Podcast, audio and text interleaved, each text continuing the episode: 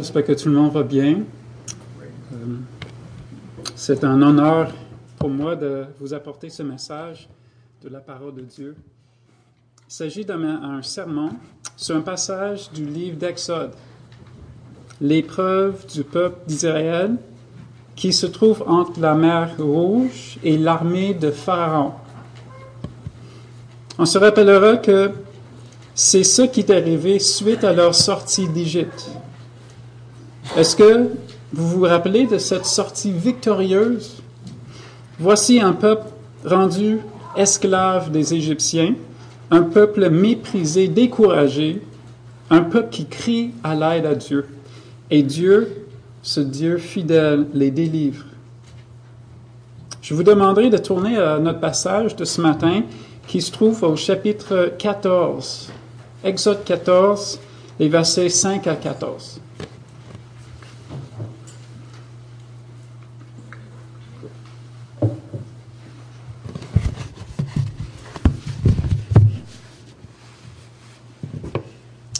Exode 14, 5 à 14.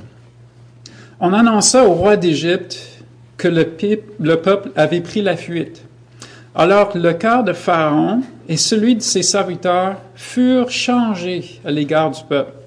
Ils dirent, Qu'avons-nous fait en laissant aller Israël dont nous n'aurons plus les services? Et Pharaon attela son char et il prit son peuple avec lui.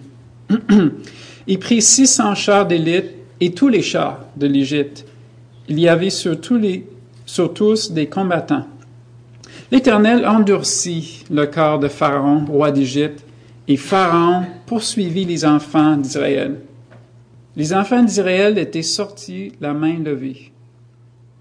Les Égyptiens les poursuivirent, et tous les chevaux, les chars de Pharaon, ses cavaliers et son armée les atteignirent campés près de la mer vers Pi Aïrot vis-à-vis de Baal Tséphon.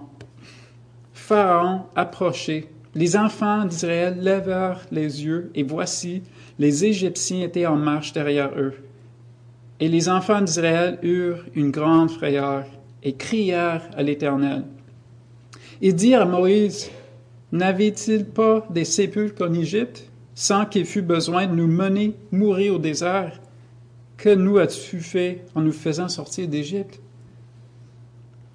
N'est-ce pas là ce que nous te disions en Égypte? Laisse-nous servir les Égyptiens, car nous aimons mieux servir les Égyptiens que de mourir au désert. Moïse répondit au peuple, Ne craignez rien, restez en place et regardez la délivrance que l'Éternel va vous accorder en ce jour, car les Égyptiens que vous voyez aujourd'hui, vous ne les verrez plus jamais. L'Éternel combattra pour vous et vous gardez le silence. Que Dieu bénisse la lecture de sa parole. Prions ensemble. Seigneur, merci pour ta parole. Merci pour ces histoires vraies qui nous montrent comment tu as fait pour sauver ton peuple. On pense à ton peuple à cette époque et ton peuple de toutes les époques jusqu'à maintenant et jusqu'à ton retour. On voit que c'est toi qui agis envers nous par ta grâce pour nous sauver. Nous te remercions, Seigneur. Merci pour ce temps que nous avons ensemble ce matin, où est-ce qu'on peut se réunir, on peut te louer, on peut prier, on peut mieux apprendre sur qui tu es dans ta parole. Merci notre Dieu. Amen. Le livre d'Exode se trouve dans les cinq premiers livres de la Bible, qu'on appelle le Pentateuque. Exode a une place très importante dans l'Ancien Testament, aussi dans le Nouveau Testament.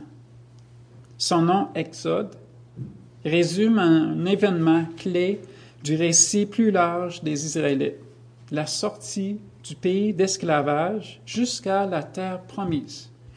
Les psaumes et les proverbes parlent souvent de cette histoire, la comprenant comme un exemple du salut spirituel, la sortie du pays d'esclavage vers la terre promise. On voit très clairement une distinction entre les personnages humains et Dieu dans le livre d'Exode. Au début du livre, le peuple israélite est tout à fait dépendant de la provision de Dieu pour sa survie en Égypte. Et puis on voit la réponse gracieuse de Dieu à leur cri face à l'oppression des Égyptiens. Dieu appelle Moïse, son serviteur hésitant, n'est-ce pas, l'équipant selon sa sagesse avec l'aide de son frère Aaron pour pouvoir mener le peuple hors d'Égypte. Pharaon, cet ennemi du peuple, reste sous l'autorité souveraine de Yahweh. Le Dieu d'Israël se sert de cet homme rebelle pour montrer sa gloire à tous ceux qui ont assisté aux événements décrits dans ce livre d'Exode. Étudions de plus près ce matin cette histoire qui est une des, plus, une des descriptions bibliques les plus évidentes de la provision souveraine de Dieu envers son peuple. Nous lisons au verset 5. On annonça au roi d'Égypte que le peuple avait pris la fuite. Alors le cœur de Pharaon et celui de ses serviteurs furent changés à l'égard du peuple. Ils dirent, Qu'avons-nous fait en laissant aller Israël, dont nous n'aurons plus de service? Lorsque nous lisons ce passage, il ne faut pas oublier la situation dans laquelle Pharaon et son peuple se trouvaient à ce moment-là. Les Égyptiens profitaient de la main d'œuvre israélite à très bas prix depuis longtemps. Le temps où un Israélite, Joseph, avait une prix d'autorité sur le pays euh, était lointain. Non, depuis seulement une courte période, peut-être un certain nombre de semaines, deux hommes israélites avaient l'audace de demander la liberté de, ce peuple. Et suite aux dix plaies catastrophiques qui bouleversent le pays, là, le pharaon décide de se débarrasser de ce peuple qui commençait vraiment le génie. Voilà la conjecture que moi je fais de la réaction initiale des Égyptiens que nous lisons ici au verset 5. Peut-être que cela était leur réflexion, une manière d'ignorer les événements qui montraient très, clairement l'agissement de Dieu. Pourtant, comme on lit au verset 5, le cœur de Pharaon, comme celui de ses serviteurs, fut changé à l'égard du peuple israélite. On lit le résultat de ce changement d'avis au verset 6 et 7. et Pharaon attela son char et prit avec et il prit son peuple avec lui. Il prit six cents chars d'élite et tous les chars d'Égypte. Il y avait sur tous des combattants. Donc ce passage montre que les Égyptiens ont décidé de ne pas respecter la décision de laisser partir le peuple d'Israël. Mais quelles étaient les vraies raisons derrière ce choix? Il est clair qu'il s'agissait de plus qu'un simple désir de ne pas vouloir payer plus cher pour la main-d'œuvre. Il y avait deux raisons plus fondamentales pour ce, gros changement. Premièrement, le péché. Il est très évident que les plaies qui venaient de dévaster leur pays et leur famille n'étaient pas des événements sans but pédagogique pour le peuple, pour, les Égyptiens, je veux dire. Chaque plaie était un jugement contre une de leurs supposées divinités. Bon, moi j'ai pensé à un, jeune homme de cette époque égyptien qui devait, mettons, se former pour devenir architecte. Il avait l'habitude d'invoquer plusieurs des dieux d'Égypte pour les inciter à l'aider dans ses, euh, ses, études. Quelle aurait pu être la réaction du jeune homme face à ces dix plaies? Le supposé tout-puissant du fleuve Nil ne pouvait pas se défendre contre la puissance de ce Dieu, de ce petit peuple israélite? Ou quelle aurait été sa réaction lorsque le fils de Pharaon, le Dieu du soleil incarné, est mort subitement? Non seulement lui, mais tous les premiers-nés de toute la nation. Un tel jugement n'a certainement pas laissé indifférents les gens égyptiens. Est-ce que c'est logique que certains Égyptiens auraient dit, eh bien, quelle coïncidence que les premiers-nés de toutes les familles et de tous les animaux sont morts la même nuit? Non, cela était sans doute la pire catastrophe de leur génération. Alors quand nous lisons verset 5, ben, qu'avons-nous fait en laissant aller Israël dont nous n'aurons plus les services? Il faut comprendre qu'ils n'étaient pas honnêtes les uns envers les autres.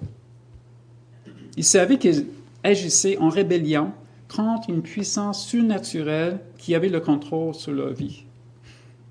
Donc, quel est le terme théologique pour cette rébellion? Le péché? La deuxième raison qui explique la réaction des Égyptiens face aux Israélites qui sont sortis, ben, je trouve c'est plus compliqué. Les versets 8 et 9 racontent que l'Éternel endurcit le cœur de Pharaon, roi d'Égypte, et Pharaon poursuivit les enfants d'Israël. Les enfants d'Israël étaient sortis la main levée. Les Égyptiens les poursuivirent et tous les chevaux, les chars de Pharaon, ses cavaliers et son armée les atteignirent campés près de la mer, vers Pi vis-à-vis de Baal fonds. Dans le livre d'Exode, nous trouvons à dix reprises que Pharaon s'est endurci le cœur contre la volonté de Yahweh, contre Dieu. Mais c'est intéressant aussi qu'à dix reprises, Dieu a agi pour endurcir le corps du roi égyptien. Il est évident en lisant ce livre que Pharaon s'est endurci le cœur sans aucune action initiale de la part de Dieu. En même temps, on lit que Dieu agit explicitement pour renforcer cette rébellion chez ce roi. Comme on verra au chapitre 15, euh, la poursuite des Israélites par les Égyptiens était nécessaire pour l'accomplissement du salut de Dieu.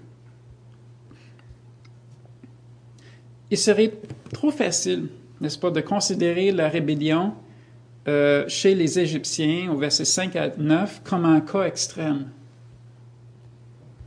On lit même que Dieu agit pour fortifier l'attitude d'endurcissement chez Pharaon.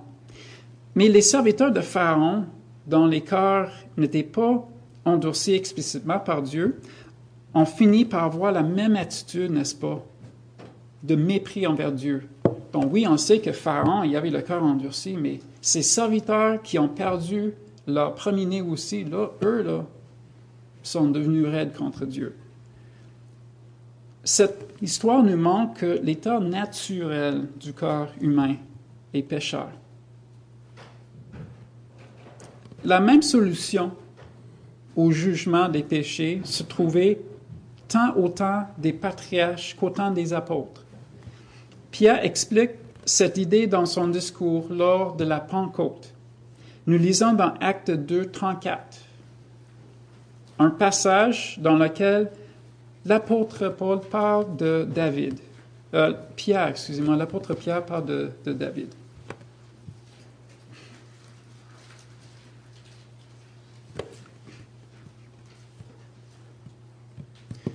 Acte 2, 34, car David n'est point monté au ciel, mais il dit lui-même, le Seigneur a dit à mon Seigneur, assieds-toi à ma droite jusqu'à ce que je fasse de tes ennemis ton marchepied. Que toute la maison d'Israël sache donc avec certitude que Dieu a fait Seigneur et Christ ce Jésus dont vous avez crucifié. La repentance et la foi en ce même Christ était autant nécessaire pour le salut des Israélites au temps de Moïse que pour les habitants de l'Empire romain, les chrétiens au premier siècle, et même aujourd'hui. On voit au verset 10 que l'agissement de Dieu pour inciter les, Égyptiens à poursuivre leurs esclaves libérés a eu un effet très marqué chez les Israélites. Pharaon approchait. Les enfants d'Israël levèrent les yeux et voici, les Égyptiens étaient en marche derrière eux. et les enfants d'Israël eurent une grande frayeur et crièrent à l'Éternel.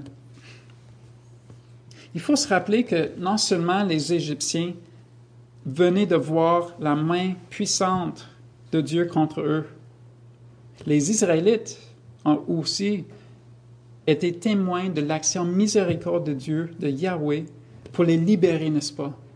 Donc, les deux parties.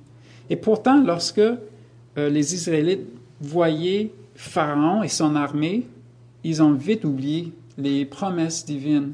Non seulement les promesses, mais l'agissement incroyable de Dieu. Il est écrit au verset 11 et 12, il dit à Moïse, N'avait-il pas des sépulcres en Égypte sans qu'il fût besoin de nous mener mourir au désert? Que nous as-tu fait en nous faisant sortir d'Égypte? N'est-ce pas là ce que nous te disions en Égypte? Laisse-nous servir les Égyptiens, car nous aimons mieux servir les Égyptiens que de mourir au désert. On voit ici que c'était la première d'une longue liste d'épreuves de foi. Quelles sont leurs paroles aux leaders qui vient de mettre sa propre vie en péril à plusieurs reprises et qui a réussi à les amener en dehors de ce pays cruel et dire à Moïse, n'avait-il pas des sépulcres en Égypte sans qu'il soit besoin de nous mener mourir au désert? Dans leur frustration, ils ont des, des paroles sarcastiques à dire aux serviteurs de Dieu.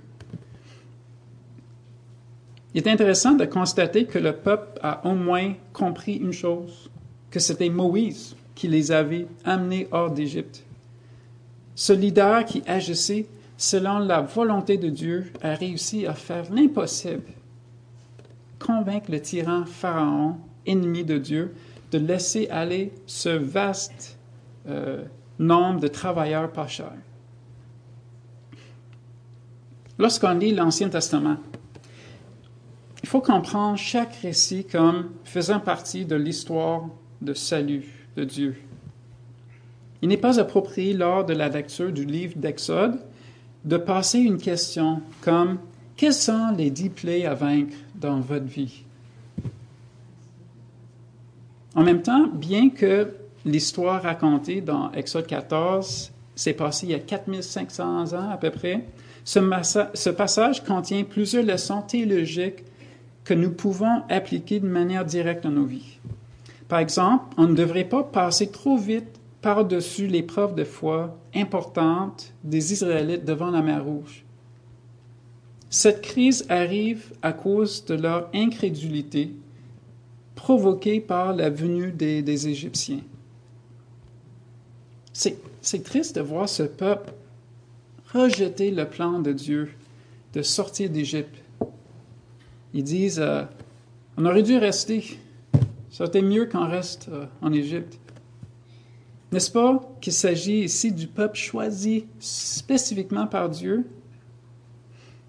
Lorsqu'on étudie le sujet du reste dans l'Ancien Testament, on se rend compte que Dieu a toujours gardé pour lui au moins une petite partie de gens fidèles, ce qu'on appelle le reste parmi son peuple. L'apôtre Paul parle de ce fait euh, par rapport au peuple que nous étudions aujourd'hui.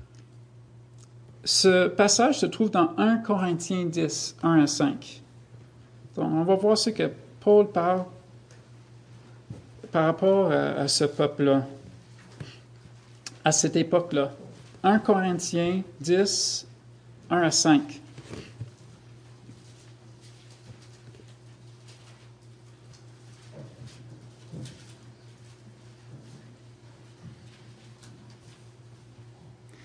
Frères, je ne veux pas que vous ignoriez que nos pères ont tous été sous la nuée, qu'ils ont tous passé au travers de la mer, qu'ils ont tous été baptisés en Moïse dans la nuée et dans la mer, qu'ils ont tous mangé le même aliment spirituel, et qu'ils ont tous bu le même breuvage spirituel, car ils buvaient un rocher spirituel qui les suivait, et ce rocher était Christ. Mais la plupart d'entre eux ne furent point agréés agréable à Dieu, puisqu'ils périrent dans le désert. Or, ces choses sont arrivées pour nous servir d'exemple, afin que nous n'ayons pas de mauvais désirs comme ils en ont eu. Paul raconte que tout le peuple israélite a joui des bénéfices sous l'alliance mosaïque.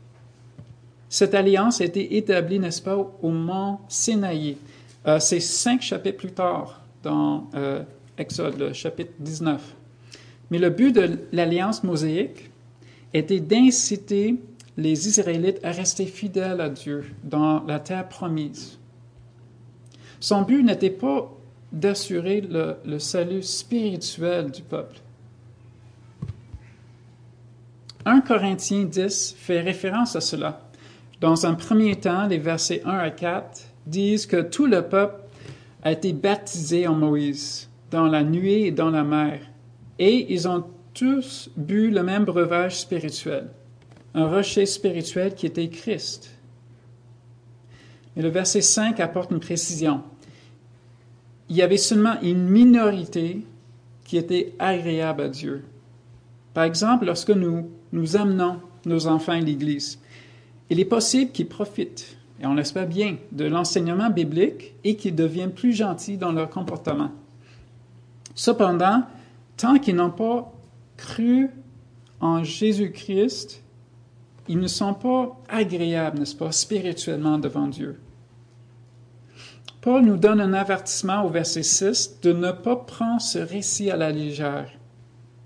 Nous, les membres de, et les visiteurs qui sont peut-être là ce matin, euh, devant faire le lien entre le peuple d'Israël au temps de Moïse et nous aujourd'hui. Contrairement aux peuples qui vivent présentement sous l'emprise de dictateurs dans plusieurs pays de ce monde, nous vivons en liberté physique, politique et autres au Canada. Et pourtant, combien de personnes dans les églises évangéliques et bibliques croient qu'ils jouissent de bénédictions spirituelles, donc qui sont sauvés parce qu'ils parce qu'ils vont tout simplement à l'Église. Moi, je viens des États-Unis et il y en a beaucoup où est-ce que c'est comme ça, je suis chrétien, même qui vont à l'Église et là ils disent je suis, ouais, je suis sauvé. Mais quand tu demandes des, des détails, c'est évident qu'ils ne croient pas réellement en Dieu. Paul nous exhorte au verset 6 Or, ces choses sont arrivées pour nous servir d'exemple, afin que nous n'ayons pas de mauvais désirs comme ils en ont eu. C'est évident qu'il parle de non-croyants ici. Le, thème central de ce sermon, je propose que ce soit l'agissement de Dieu qu'on voit dans ces versets pour la gloire de Dieu. Donc, on devrait conclure ce second point en disant que lorsqu'un homme ou une femme se présentera devant Dieu lors du jour de jugement, il ou elle aura dans son cœur soit la foi en Jésus-Christ, soit la rébellion envers Dieu. Et là, le corps déterminera si le juste, 100% juste, l'enverra dans sa présence pour l'éternité ou comme on lit dans Matthieu 8, dans les ténèbres du dehors, où il y aura des pleurs et des grincements de dents. Passons aux versets 13 et 14.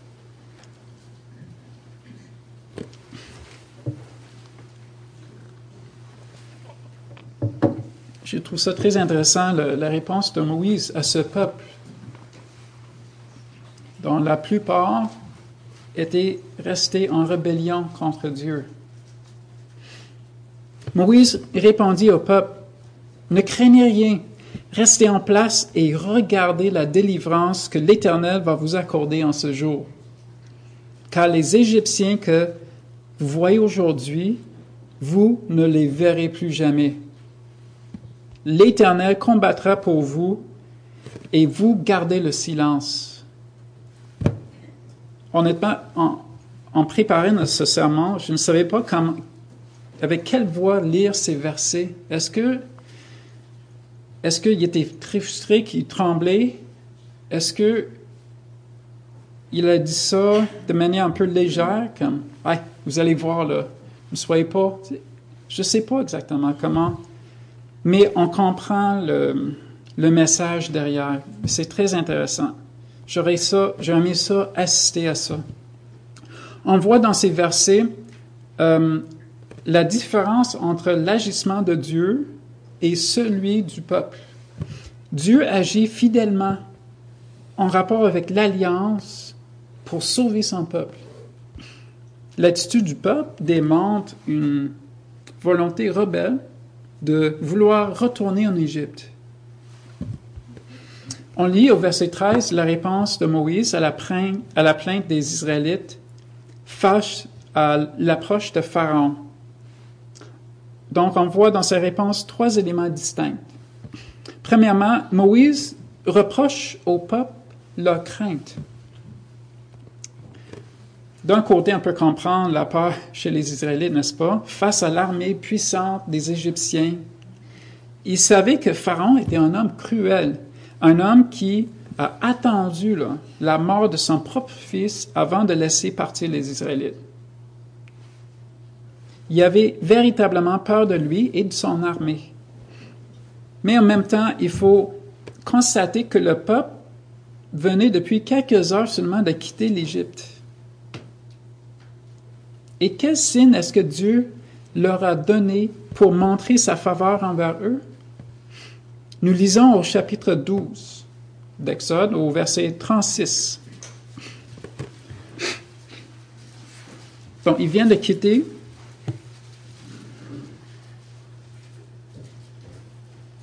L'Éternel fit trouver grâce au peuple aux yeux des Égyptiens, qui se rendirent à leur demande, et ils dépouillèrent les Égyptiens.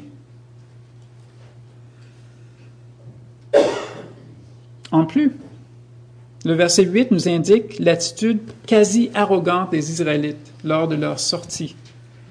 Les enfants d'Israël sortaient, la main levée. Dieu agissait clairement pour le bien de ce peuple. Le premier message de Moïse était de ne pas craindre et de ne pas bouger de leur place. Et puis Moïse leur dit, regardez la délivrance que l'Éternel va vous accorder en ce jour.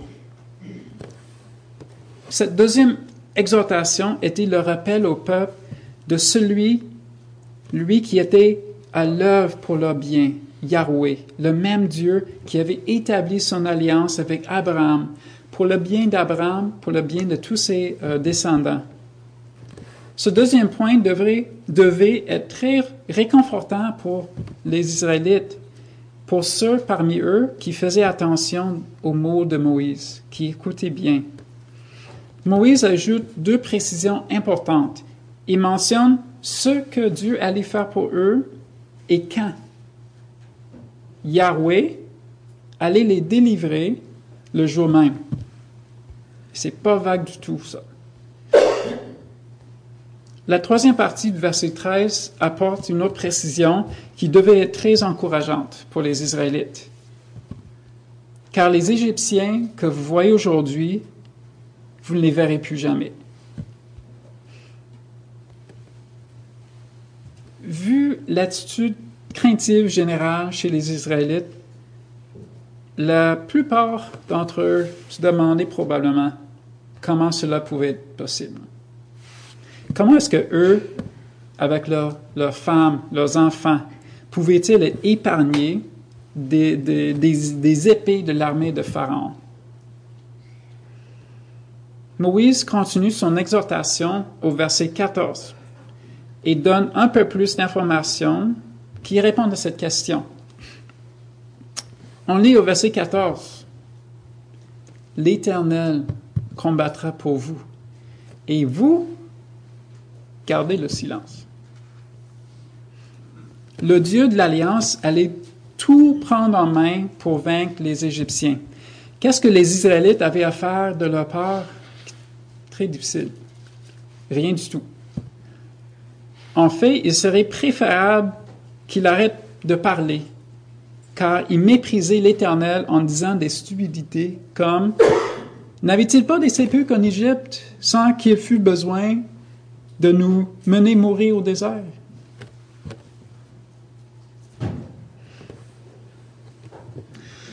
Là encore, il serait trop facile pour nous de nous voir comme supérieurs à ces gens euh, incrédules à la mer Rouge.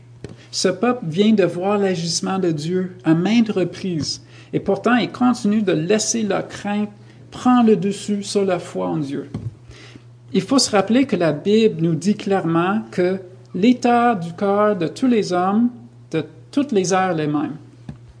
Tous sont égarés. Tous sont pervertis. Il n'en est aucun qui fasse le bien. Pas même un seul. Wow. Ce peuple a été témoin de multiples manifestations visibles de l'agissement de Dieu pour le bien. Par exemple, la sortie d'Égypte, la mer qui s'est fondue, la manne qui tombe de la terre, euh, du ciel et beaucoup plus de choses. Et pourtant, la plupart n'ont pas cru. Peut-être que nous pourrions nous fâcher avec Dieu, disant que nos amis auraient plus de chances de croire si Dieu faisait des signes, comme à l'époque de Moïse. Pourquoi il agissait comme ça à l'époque et pas aujourd'hui? C'est pas juste? Moi, je suis sûr que les gens non-croyants que je côtoie seraient impressionnés de voir un miracle comme ça, comme le, fleuve Saint-Laurent changé en sang. Là. Moi, je ne sais pas quel ministre on appellerait, excusez-moi. Ou peut-être que l'opposition la, la, mairie de Montréal, peut-être qu'ils en profiteraient pour appeler, euh, pour dénoncer le travail de Denis Coderre. Peut-être qu'ils se rendraient compte qu'il existe un Dieu qu'ils ne connaissent pas. Peut-être qu'ils verraient que le péché crée une barrière avec ce Dieu. Ah, c'est incroyable ce miracle-là. Peut-être il y a quelque chose de plus grand que moi. Ah, j'ai envie de parler avec quelqu'un. On lit dans Luc 16, 31 que c'est par l'annonce de la parole de Dieu qu'une personne est convaincue de la vérité concernant Dieu et sa relation avec l'homme. Ceux qui n'écoutaient pas l'enseignement de Moïse ou des prophètes ne seraient pas convaincus, n'est-ce pas, selon Matthieu, que si, même si quelqu'un, excusez-moi, selon Luc, ceux qui n'écoutaient pas l'enseignement de Moïse ou des prophètes ne seraient pas convaincus, même si quelqu'un ressuscité d'entre les morts se présentait à eux. Donc, non, c'est pas la grâce, c'est par l'annonce de la parole. C'est pas par des miracles que le Seigneur agit pour la plupart des conversions. Le passage que nous venons de passer à travers ce matin, c'est un récit qui montre clairement l'agissement fidèle de Dieu envers son peuple. Il fait cela malgré leur péché, malgré leur manque de foi. Les Égyptiens ajoutent un élément dramatique à cette histoire. C'est pour ça, je pense qu'on l'enseigne souvent dans l'école dimanche. Tout le monde se rappelle de ça, de leur jeunesse. Cette armée égyptienne qui représentait la servitude ou la mort pour un peuple qui nombrait peut-être jusqu'à 600 000 hommes les Israélites avaient besoin d'un héros. Et il avait Moïse. Dieu s'est servi de son serviteur Moïse surtout pour accomplir ses plans. Mais en fait, lorsqu'on lit le livre d'Exode avec attention, on voit vraiment que c'est Dieu qui agissait pour sauver son peuple. Ce peuple israélite, il y avait vraiment de la misère à faire confiance à Dieu il fallait que leur Seigneur agisse très clairement pour qu'ils comprennent la puissance et l'amour de Yahweh. Il y a un passage qui montre que le peuple a compris au moins une fois cela. Nous lisons au verset 27 à 28 la façon par laquelle Dieu sauve son peuple. Moïse étendit sa main sur la mer, et vers le matin, la mer reprit son impétuosité et les Égyptiens s'enfuirent à son approche. Mais l'Éternel précipita les Égyptiens au milieu de la mer. Les eaux revinrent et couvrirent les chars, les cavaliers et toute l'armée de Pharaon, qui était entrée dans la mer après les enfants d'Israël. Et il n'en échappa pas un seul. Et puis on lit la réaction du peuple au verset 31. Israël vit la main puissante que l'Éternel avait dirigée contre les Égyptiens. Et le peuple craignit l'Éternel et il crut en l'Éternel et en Moïse, son serviteur. La fin. Non, ça continue, puis ah, ce peuple, il croit pas, en fin de compte. Puis tout le monde meurt, à part juste quelques-uns dans des désert. Mais le Seigneur reste fidèle. Lui a fait son travail. On peut le glorifier. Donc, savez-vous ce qui est merveilleux? Dieu continue de se glorifier aujourd'hui. Lorsqu'on vit sans Christ, on est sous l'emprise, n'est-ce pas, de l'esclavage du péché. Nous restons dans cet état jusqu'à ce que Dieu, par l'œuvre de son Saint-Esprit, nous convainque de notre état de pécheur. Lorsque nous nous repentons et croyons en l'œuvre expiatoire de Jésus-Christ sur la croix, nous expérimentons un exode spirituel. Nous passons du pays cruel du péché jusqu'à la terre promise, qui est la vie éternelle avec Dieu. Amen.